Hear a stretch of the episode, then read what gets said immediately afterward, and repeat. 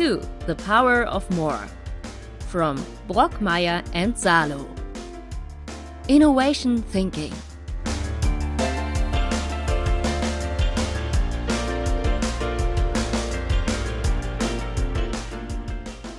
When we think about innovation, most people tend to think of technical innovation first. But cultural and social change is no less important as a driver of innovation. The possible positive effects of a cross sectoral view of innovation and the resulting benefits are the subject of today's episode. Before we get our guest into the conversation, I would like to introduce the co host of the podcast, Dieter Brockmeyer, the innovation expert at the Diplomatic World Institute. Hello, Dieter. How are you today? Oh, I'm great. And it's special fun to have Johanna here since we are basically having the same approach on innovation. I talk about holistic innovation, and she's talking about cross sectorial uh, innovation. So it will be a very nice uh, talk, I'm sure. Johanna is the head of the IFA laboratory based in Brussels.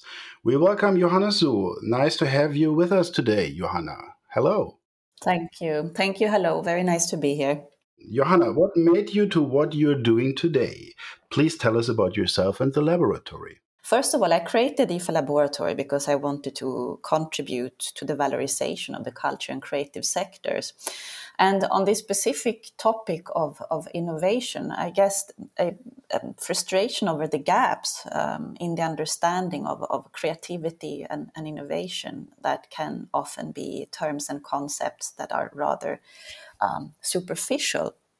And uh, to say something about um, uh, who I am, so I've been working uh, for uh, 20 years actually now in culture and, and uh, culture sectors. Today I'm specialized with IFA Laboratory in culture and international relations, but also then on the role uh, of the artist in innovation, in wider innovation, not only in culture or creative sector innovation, but uh, going beyond that.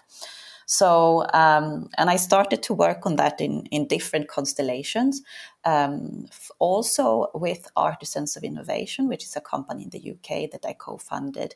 Um, and we work also uh, more wider, macro level, cross sector ecosystem uh, creation. How can the creative economy be a driver in the knowledge and, and innovation economy? But then also, um, on with IFA Laboratory, where one of the fields of expertise is or, or focus is transfer um, of skills and perspectives from the artistic professions to other sectors.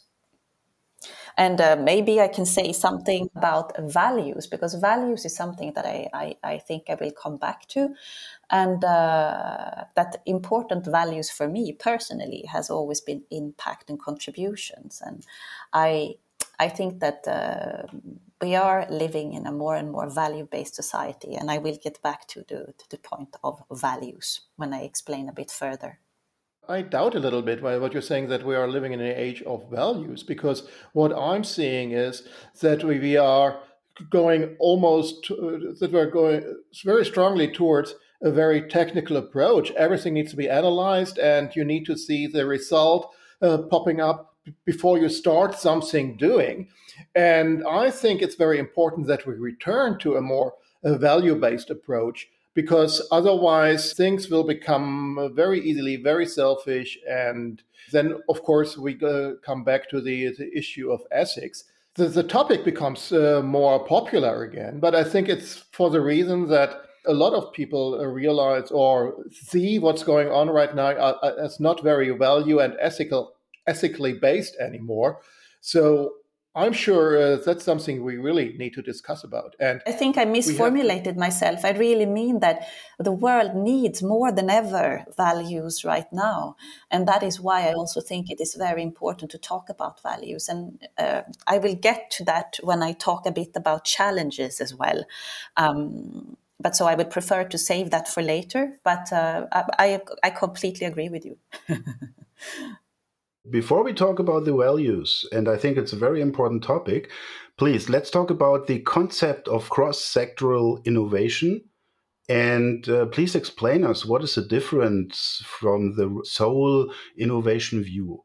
so it all depends obviously of course you started to talk about what is innovation and, and uh, you know what kind of innovation are we talking about and that is extremely important as i mentioned also in the beginning that it's i think these are often concepts that are uh, you know superficially approached unfortunately. However um, i define innovation then uh, of course, this is about solutions that you know uh, improve something uh, in the past that was created in the past, or it's about finding a completely new solution to a problem, for example. And what I'm talking about is human-driven innovation, and for me, then human-driven innovation is behind all sorts of innovation, so product, process, or business model uh, innovation and we humans we are the ultimate consumers and, and you can think about that as well in such a very advanced uh, context as artific- artificial intelligence for example.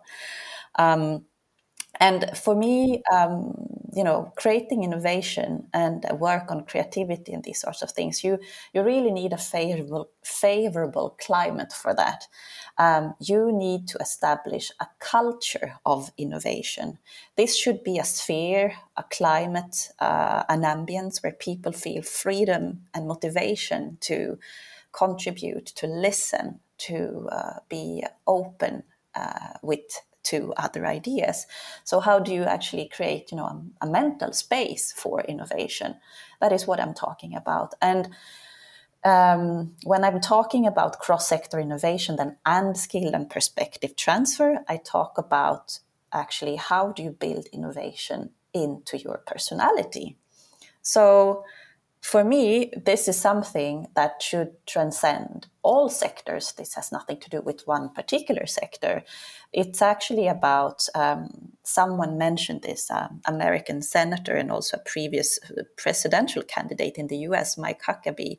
He um, made the comparison to operating systems.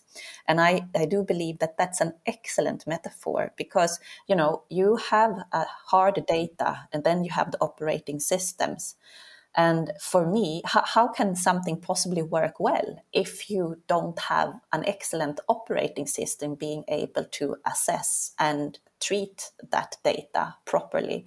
So my experience um, showed that the, and also research we have been going through, of course, um, that the skills that are so valuable today in the knowledge and innovation economy and what we call the fourth industrial revolution, these are skills that come back to the very essence of what the artist is, what he's doing. It's about thinking out of the box. It's about pr- complex problem solving, intuition, active listening, emotional intelligence, very important, and empathy. Let's not forget that. It's about connecting and making connections. And these are also all at the uh, core of, of uh, creativity, actually. This is about creative intelligence. And then we also have uh, the notion of culture intelligence that is very important, but that is not, of course, only uh, connected to the artist. That is about creating diversity in groups in order to make innovation happen in the end. So, all of these skills that the artistic professions have an abundance of I think that uh, they should do the best of you know the a very good um, deed with the operating systems of people. That's that's what I mean. yeah, it's a very interesting comparison of uh, the hardware and the operating system. Could you give us an example for cultural intelligence? For culture intelligence, uh, well, you know, for me, for me, that is really about um, that is really about diversity. That is about understanding the importance of diversity. It's actually as, as simple as that, which is not always a very easy thing.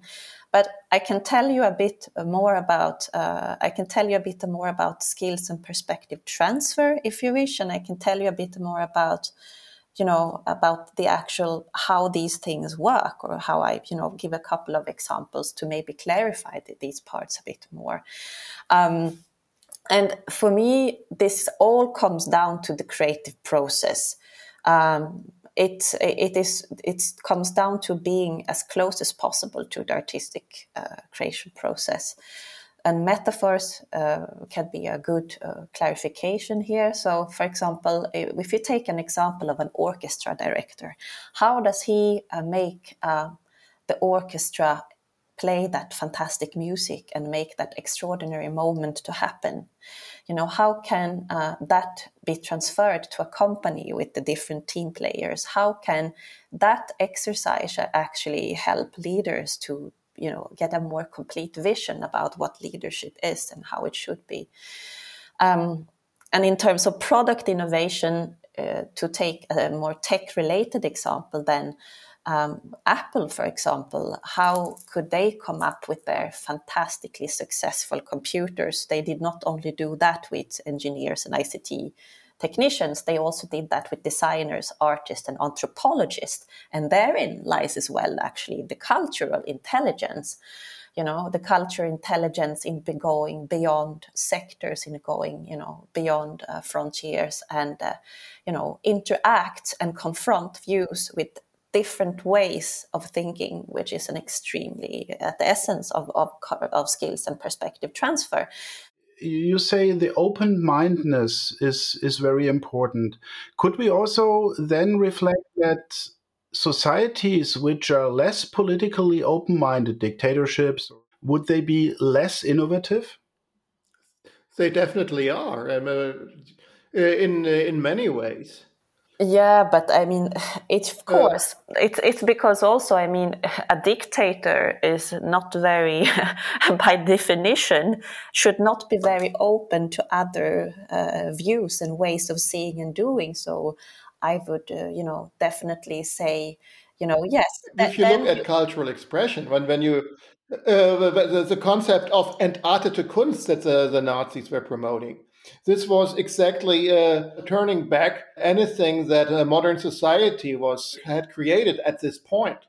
So, of course, they the innovation was there in the, in the technical aspects to support the uh, the rigid system, but uh, but on the other side, the climate itself was not very good, and uh, you could see that in the long run, the innovation uh, was much stronger from the uh, from the Allies against Germany, and so at some point, of course, they were they were able to over to overtake and to score the victory.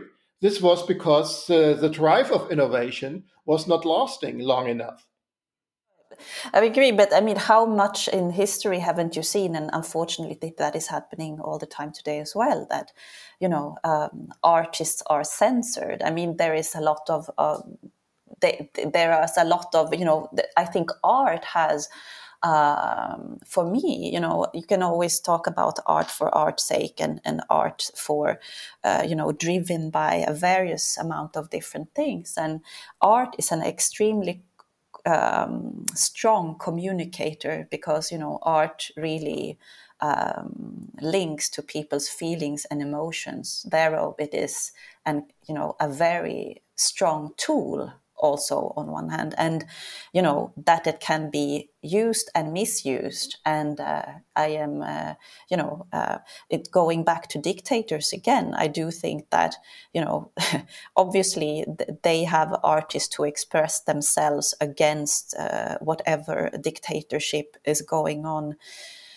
And uh, what did I want to say? I wanted to say that also, you know, the, I think that in terms of dictators, you say that they can be very innovative. I guess yes, you know there are different things can that can drive creativity. Obviously, you know urgent need as well. Um, no matter on in what that is fun, founded, I think can really drive creativity. And we have also seen that COVID nineteen obviously in various ways uh, drives creativity and uh, you know the urgency of a situation can drive creativity. So i think it's also very interesting and that is also something that we're looking at in the research i will mention later. Um, you know the parallels what are the actual exact parallels between the disruption of artistic um, skills and perspectives in the corporate and organizational context compared to the disruptive um, context of COVID and uh, I, there is definitely a link, and I think that um, COVID opens up, and that is was something we have said earlier in discussion that it's something that opens up for another way of seeing, which is uh, a positive thing in the middle of all of this darkness. I think we can make the statement that dictatorial systems, fortunately, do not last long compared to history and human mankind. They come up, but they disappear uh, in a certainly short time. But I would like to talk a little bit more about examples of cross-sectoral innovations. What kind, what kind of example would you pick?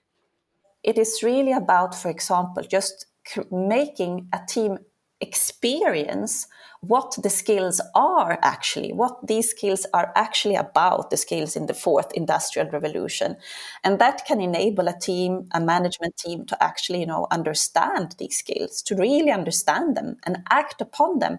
But okay, but yeah, but this is what we're really talking about. This is what it would mean in our everyday life, you know? And I think that doing that exercise, you know, practical, like learning by doing, realizing by doing, is extremely important. And another way, I mean, to to to concretely look at uh, skill and, and and and perspective transfer is arts based learning. You know, you work through different art disciplines on different topics like values, internal, external communication, company culture, and this always give a very clear picture and understanding of actual problems. So you bring something out of a specific context.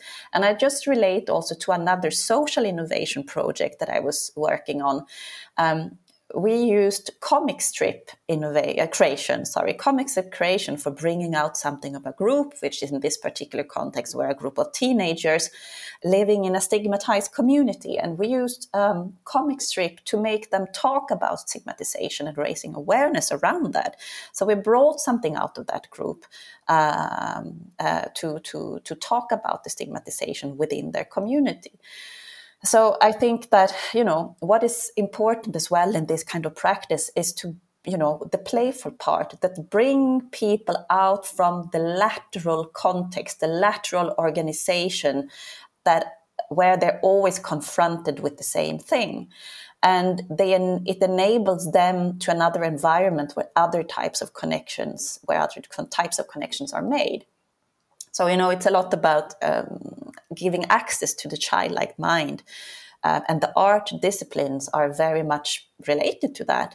So I think uh, again that the the metaphor with the with the operating system uh, is very is, is a very good one because uh, it is it is really you know the artistic practice, the processes, and, and the culture of these uh, artistic professions that that can help with these operating systems of people. So, yeah. Uh, I think what we not uh, what we haven't talked about yet is uh, the aspect of how are things connected because any decision or any uh, innovation I'm implementing has has not only effect the intended effect uh, in my sector I'm working with uh, I'm working in but it also has a more more or less quick or with delay effect on other sectors. And very often people are just not thinking about these other effects. They only see their, uh, their specific sector. And this, of course, is creating uh, or is po- able to create quite a lot of trouble because one thing that is uh, creating a good impact in one sector suddenly has something uh, the opposite effect on, on another sector that maybe in the in the whole picture uh, much more significant for the entire thing. We have to create awareness for that because very often people are just not aware of the consequences of what they're doing in the, in the sectors to other sectors. And can you, can, sorry, can you make an example? The very easy thing is when you implement something, uh, a tool that is, makes uh, processes in a company more efficient. In the beginning, it's always that it is only here for for helping the people, and that now they uh, they can focus on more important things, and they have more time for the more important stuff. But of course, this is not the outcome of it. The outcome is that the employer sees uh, sees the opportunity of saving money and making uh, and creating more higher margins out of its operations. So of course, jobs will be uh, will be cut, and in the end, the remaining workers have much more to do and uh, are much more under stress, and much more people are made redundant. And that's actually a situation we are in right now uh, quite strongly with all the the uh, artificial intelligence yes. developments. Mm. Mm, sorry, I have a problem with that because artificial intelligence is an overstressed phrasing of, of a problem which we can't really describe. Artificial intelligence is definitely there, it is available, it is developing, but it is nothing that is in the middle of our work life right now. Not yet, but it's but it's but it's starting to get there, and in a, you already have sh- uh, shop cuts in uh, in many fields caused mm. by I, I, I, disagree. Uh, the job cuts are probably because of digitalization and automation. But the artificial intelligence itself will probably influence our life uh, significantly in 10 or 15 years. But okay, right then, uh, but you already said uh, uh, artificial intelligence is part of the digitalization. So uh, it's still the same problem. Mm. Okay. My, my, so, but isn't that isn't that the the technical innovation that we have since millions of years for the human can, uh, mankind? Of course, but it, uh, it, it, was only one uh, one very obvious example where uh, where you can illustrate it very very uh, simple uh, easily. you have similar effects in in other fields too. You reduce waste in one field, and suddenly you realize that in a in a completely different sector you suddenly you exported the problems to third world countries because you move the waste uh, away from your country but uh, it's it's dumped somewhere else so that's a very similar thing um, okay so, and how would cross-sectoral innovation help here? well, but I would say maybe my my you know I, I was discussing this with my colleague uh, the other day. You know, like how how can uh, can artificial intelligence go so far so it becomes emotionally intelligent and can help out in these ways that you know artists can in in in, artistic professions and the culture of the artistic professions can in these contexts that we are working on and i would say no because uh, you know it's the the computers are as intelligent as the people who program them and a computer can repeat a computer can already reproduce any kind of painting. It can reproduce any kind of song type or music style um, but it cannot create a new one. I can create a new one that the uh, artificial intelligence cannot do and i don't believe it will be able to do that so and actually, this reproducing that that it only can uh, uh, can reproduce something you put in before. Uh, this brings us, I think, directly to the issue of values, because you have this future much stronger than today. You have these automated processes based on algorithm. And this is only repeating the things that you made it understand, that you programmed it. So that means it cannot take independent decisions and it cannot uh, evaluate what is right, what is wrong. And it thinks, and uh, this really is, is going to become a problem, a solvable problem, problem, of course. But in order to bring values back, but for the for the short time or in, in a short period, my fear is that things are become very much schematic, and uh, so a lot of the, the diversity of values will be uh, will be limited. But how is that really influencing us humans in a social, in a cultural way to use cross sectoral innovation to achieve better goals? But I mean, it, I mean, again, it depends on what you talk about when you talk about cross-sector innovation. First of all, for me, then, I mean, if it comes down to the the, the micro level or, or even macro, of course, because a cross-sector innovation, it's on all levels. It's about building up an ecosystem for that, and it goes from education to you know uh, to all through uh, your life and professional life. And it's about you know putting up, uh, putting together both policy incentives and hubs and pilot projects and programs now in the beginning to make that start happening. The more we can uh, raise awareness and uh, understand about, you know, why something is important for someone, why a value is important for someone, um, then I think it becomes much uh, more easy to to collaborate. And I I bring that back to the challenges of of of, of you know what I have described earlier. Um, values is a big problem uh, or a big problem. I mean, it's a challenge that we have to overcome in terms of of, of uh, you know uh, collaboration between artistic sectors and non-artistic sectors. I, I just uh, say it that bluntly because I think it can be quite confusing to talk about culture and creative industries, and then you know, so and and also you know, it's actually um, about you know the artistic professions profoundly as a core, and then um, you know sectors who have profoundly other type of ways of behaving via value systems uh, you know in in, in in in in in the way of doing and working and so on. So there are different values. You think in different ways. You speak different languages so you have different assumptions about things. And this language issue is also then a problem because you still need much more of a common language. Um, that that I have seen all the time. and That is something that I have been working with all the time since I started to work on this field, and it goes in both direction. Now, I mean, I am working more directly so far, you know, and of, of the transfer of the artistic uh, skills and, uh, and and perspectives to the other sectors. But of course, it goes the other way around as well. Um, and so I think that, you know, translation, mediation, and uh, brokering, so called cultural brokering, is needed in all forms of cross sector collaboration. Someone who understands the big picture, who taps into both sides and can efficiently translate uh, and, and facilitate uh, a collaboration. I think it's it's extremely hard otherwise.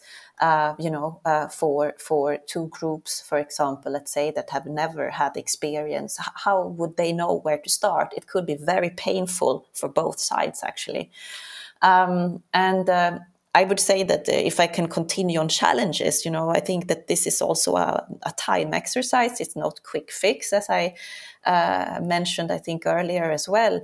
It's uh, you know, it's about realizing that uh, it's over time action that will actually change people. Human centric innovation is about people, and people do not change after one workshop, one day. And uh, you know, I come back there actually to the measurement because the measurement um, is is also uh, a, a, very big challenge uh, in this field. But I would then also add, you know, and the different values again around measurement. How do we measure, and why do you measure in a certain way? Is measurement actually the right term? So maybe evaluation is a better term. Um, sorry, so, sorry if I, if I jump in here because this measurement, and then we come to the values and the evaluation. Measurement is something very important for CEOs of companies. They only run projects where they can measure an outcome. It is important in our life style, at least in the OECD 10 countries, we need to measure, otherwise, we can't manage uh, problems, things, humans, whatsoever. That is the common sense we have in this uh, world. If it's good or bad, I don't know, but this is the common sense. So, how can you measure um, cross-sectoral innovation. You can set up your, your key performance indicators, but you have to do that. Uh, you have to agree on on how you actually do that. You know, you you have to do that in a collaborative collaborative manner. Uh, for example, you can evaluate if uh, managers have been, you know, uh, better leaders after having been set a workshop or one or several workshop on about communication and leadership. You can check afterwards, you know, how are they actually communicating with the staff? Is that in, is that perceived like an amelioration or not? And you can evaluate the situation pre and post engagement and ideally of course again over time. So you can of course also evaluate what did these actual participant participants what did they learn about themselves? What did they learn about the others? Did some new thoughts occur to them on this very topic issue that we were working on today? Um, who is also doing the evaluation. I think that is a, that is a, another very important point. You know, is it um, a top-down process or again something that you do inclusively and participatory uh, in a way that is supposed to be a good fit for all? You know, who, who is this done for? Is it done for the CEO who has a specific way, certain view of things, or is it actually done for the human uh, you know workforce of the company for the people who are working there? Or you know or are these very well merged? Is it all um, a very well working uh, organization that has this that has this um, uh, vertical you know is it you know is it like or like try is it no is it more like do do we have some values that transcend the whole organization? And is it all in good communication and in good shape you know? Is it in in what kind of spirit is something done? I think that is extremely important to look at.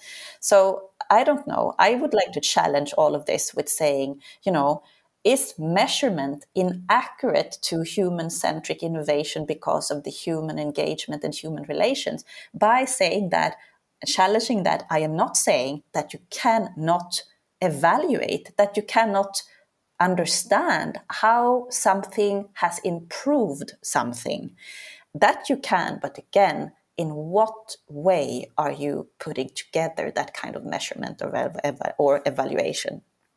So, and then of course, I mean, there are there are there, there is concrete research on you know what kind of of impact did arts-based learning have on groups. What kind of impacts did various types of arts-based learning and artistic interventions in organizations and companies have? There is, and we this is also something, of course, that we take into account in this research that we are doing. Dieter, you agree? Yes, but uh, as I said before, I mean, uh, I think this absolute paradigm of measurement and uh, that measurement is uh, is a source of everything is maybe not always uh, the right approach uh, to be to be innov- in, innovative. Sometimes ideas are just popping up, and you need you have to give them space to try it out. You have it very often. I mean, that what was Alex Pinker was saying in the other in the other episode about his work, where he was working with his client that was trying a new idea. It, it didn't work uh, after a week or a month, and then he uh, he nixed this idea and uh, turned towards another idea. And of course, there wasn't a, sp- a space available to, to develop this idea and to make it work. I think one of the, the, the key problems we have here is that people are just too much measure centric and don't give enough time for things to for for a new approach yeah, to develop. exactly. How do, how do you measure success and i guess that is also different you know that you can also debate but i would like to make a, a parallel to um, something else I said that I was also working on culture and international relations, and I remember very much a discussion I was involved in uh, a while ago, where um, you know it was stated that we actually, from our hierarchy in the government, we get uh, actually the wrong questions. The questions are set in a way for our reporting, so it's in, impossible for us to actually innovate because we have to respond to these questions.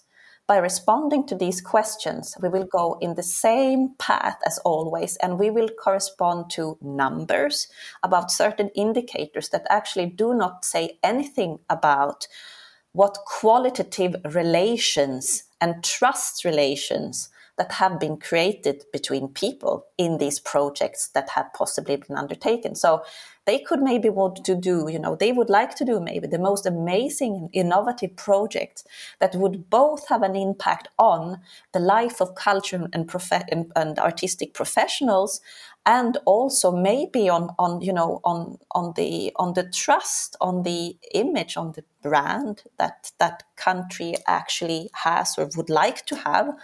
Um, but they cannot because they're responding to a set of questions that are not actually accurate for human relations. So i think that's a good But isn't that the use of the wrong key performance indicators that were reported to measure a situation which is not measurable by these key performance indicators? The problem is that these uh, that uh, these indicators have defined as a standard, and uh, it, of course, you know, what we need is a is a is a redefinition. Mm. I totally agree, but governmental systems never showed the most visionary measurement tools. This is a, a governmental standard, so probably it's a wrong sector to prepare that kind of innovation there. Well, it sometimes happens. I guess it's. Uh, I had this other discussion which was about, you know, how do you actually implement change? And um, I, uh, we, I, this the person I was talking about. We were actually talking ab- about exactly the same thing, but she was using the expression, you know, how does the little system disrupt or change the big system? Well, the thing is that the little system can never change the big system, but the little system can integrate the big system and therein start to do a small amount of change over time, which hopefully in the end, you know, becomes a change of the big system or a disruption of the big system. So that is also exactly how I see it. You know, when when you when you work with uh, artists so far, so far I'm saying because I'm I'm hoping and I believe in that there will definitely be a change. It's a matter of time. So um, it was a good uh, it was a good um, example, I think. Well, and there are there are examples uh, that it can also work different with governments. I mean, in the 90s, so in Korea, the telecommunications law was expiring, and they were needing a lot of time to set up a new one.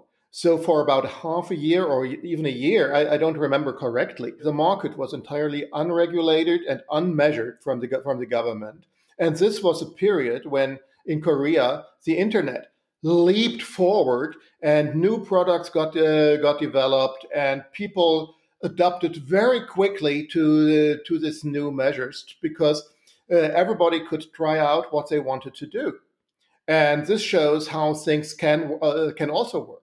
It's, it's one extreme and it's another extreme of course take the entire internet. Uh, uh, I was growing up with it. It was a fantastic area. You could do everything in the beginning. It was absolutely free freedom of speech, freedom of doing, freedom of programming. And look where we are today. Yeah. We're in a highly regulated and highly stricted environment. And it is good. We need rules, we need uh, frameworks uh, to interact as societies. But the good old days were feeling better for me. well, you just could do a lot more things and a lot easier, and uh, you had a lot more benefits. L- look at today's when you're looking at the uh, opening up a web page. First thing you before you can go to the content, you have to agree over and over again to uh, to the cookie settings. This is really en- innovating and uh, absolutely unnecessary. Everybody should know by now what cookies are and what they do, and you can do it in a in a much easier or more complying way to our uh, to our behavior and to our flow of inspiration. But this is not what is done. It, uh, it, it's a very strict the regulation scheme and we need to to stick into that is really limiting our expression I totally agree with you, but you guys, you're sitting in Brussels. You should talk to your European Union lobbyist to make that point very clear. And maybe we should write a, an article in Diplomatic World magazine about the cookie nonsense in the world. And not, and not, and not only this, uh, we are only uh, it's only the peak of the iceberg. it is actually. So let me summarize. We talked about what Johanna was doing. We talked about cross sectoral innovation, cultural intelligence, and artistic intelligence. Uh, we uh, were listening to a bunch of examples, and we already talked about the challenges. Let's talk about future. Johanna, what are you expecting for the next upcoming three to five years in terms of innovation? Three to five years, you know, it's both a long and a short period. um, so um, I can only refer to where I am now and um, where I am with my colleagues and, and, and this research that we are doing. Because as I said, that there are there are many things, things missing and there are challenges to, to overcome. I think that we can definitely overcome these. But so we are working on um, a cross-sector collaboration exercise as such as i'm working on this research with a digital innovation expert and a corporate innovation expert. So it's already unique in that way and that is what i think will be so great about it actually. Um, and you know we work in the way that we are based on our individual experience and we debate that uh, with one another. We debate about that experience and our uh, views uh, with one another. We confront those. And uh, we also do uh, we have already written um, a, base for a, a, research and like that is more experience based uh, and based on the, our discussions. And we are also now doing qualitative interviews uh, with six uh, artist uh, professionals and researchers. Uh, with then very vast experience on this topic. Let's say I will explain that I have not uh, selected six persons here in Brussels who I may know who are related to this. No, we have pinpointed worldwide experts on this. And uh, then also in the same time we will do the we will do the same thing uh, on a COO and CEO uh, level in in corporate in corporate sectors. And uh, yeah, then beyond that, we will still bring in cases and and and uh, experience, uh, and also, of course, research review on the topic. So I think that it's a, a, a, very profound need of doing that kind of exercise. We have been working so much in silos so far, and we cannot respond to the, the, challenges and the problems if we are only working in silos. So that is why I'm very excited that we are doing this cross sectorally together as uh, starters. So we are on an awareness raising stage on this kind of practice it is done by some operators across the world. I, I also know even a company uh, in, in, in, in the Netherlands who have been working even over a six year period actually with the company, you know, uh, on these topics. But I think that all are still uh, about, um, you know, on, they're still the same needs uh, that persist. And we are on a structuration progress of, of you know all the data and and experience uh, uh, and we are trying to put that together to uh, create an easier understanding of this work through also creating a model for this. So that is where we are and you know it's like always you know all the information is out there. You have all the solutions in front of you but you actually just have to decode all of this and put this together and how you put that together. And that can be a very long and um, patience requiring exercise. So we have been working on this for a long time. We started uh, two years ago, I would say, um, this started. So we hopefully will finalize this before summer. And I think that, you know, um, this kind of practice as again, it will be important both for the wider innovation and for uh, the artist, the culture professions. It will have definitely collateral impact, and uh, that's what's so great about it, and that is what makes me excited about it. And again, it comes back to my, um, you know, my what is driving me. I've always wanted to to to work for the valorization of of, of, of the art artistic sectors, and I do believe that this definitely brings that to another stage. That's exciting.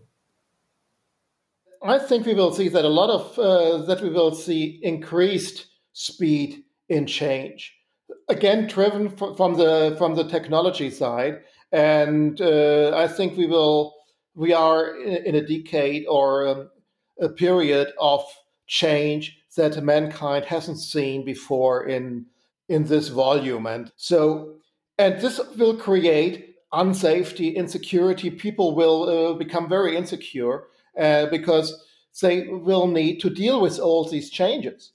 And this, I think, uh, will be not only, it will start very much, it already started, it will become much stronger within the next five years. And it will accompany us for quite some time longer, I think. And we have to learn to cope with that. And I really think that a holistic or a cross sectoral approach, also on innovation and getting people used to be more creative and with their situations and to adapt to change, I think is will, will be one of the key issues we are faced with in the in the next uh, in the next decade. Thank you, Dieter. That was Dieter Brockmeyer, the innovation expert of the Diplomatic World Institute. Thank you, Johanna, Johanna Zhu from the IFA laboratories in Brussels, where she is a director. 2. The Power of More from Brockmeyer and Salo. Innovation Thinking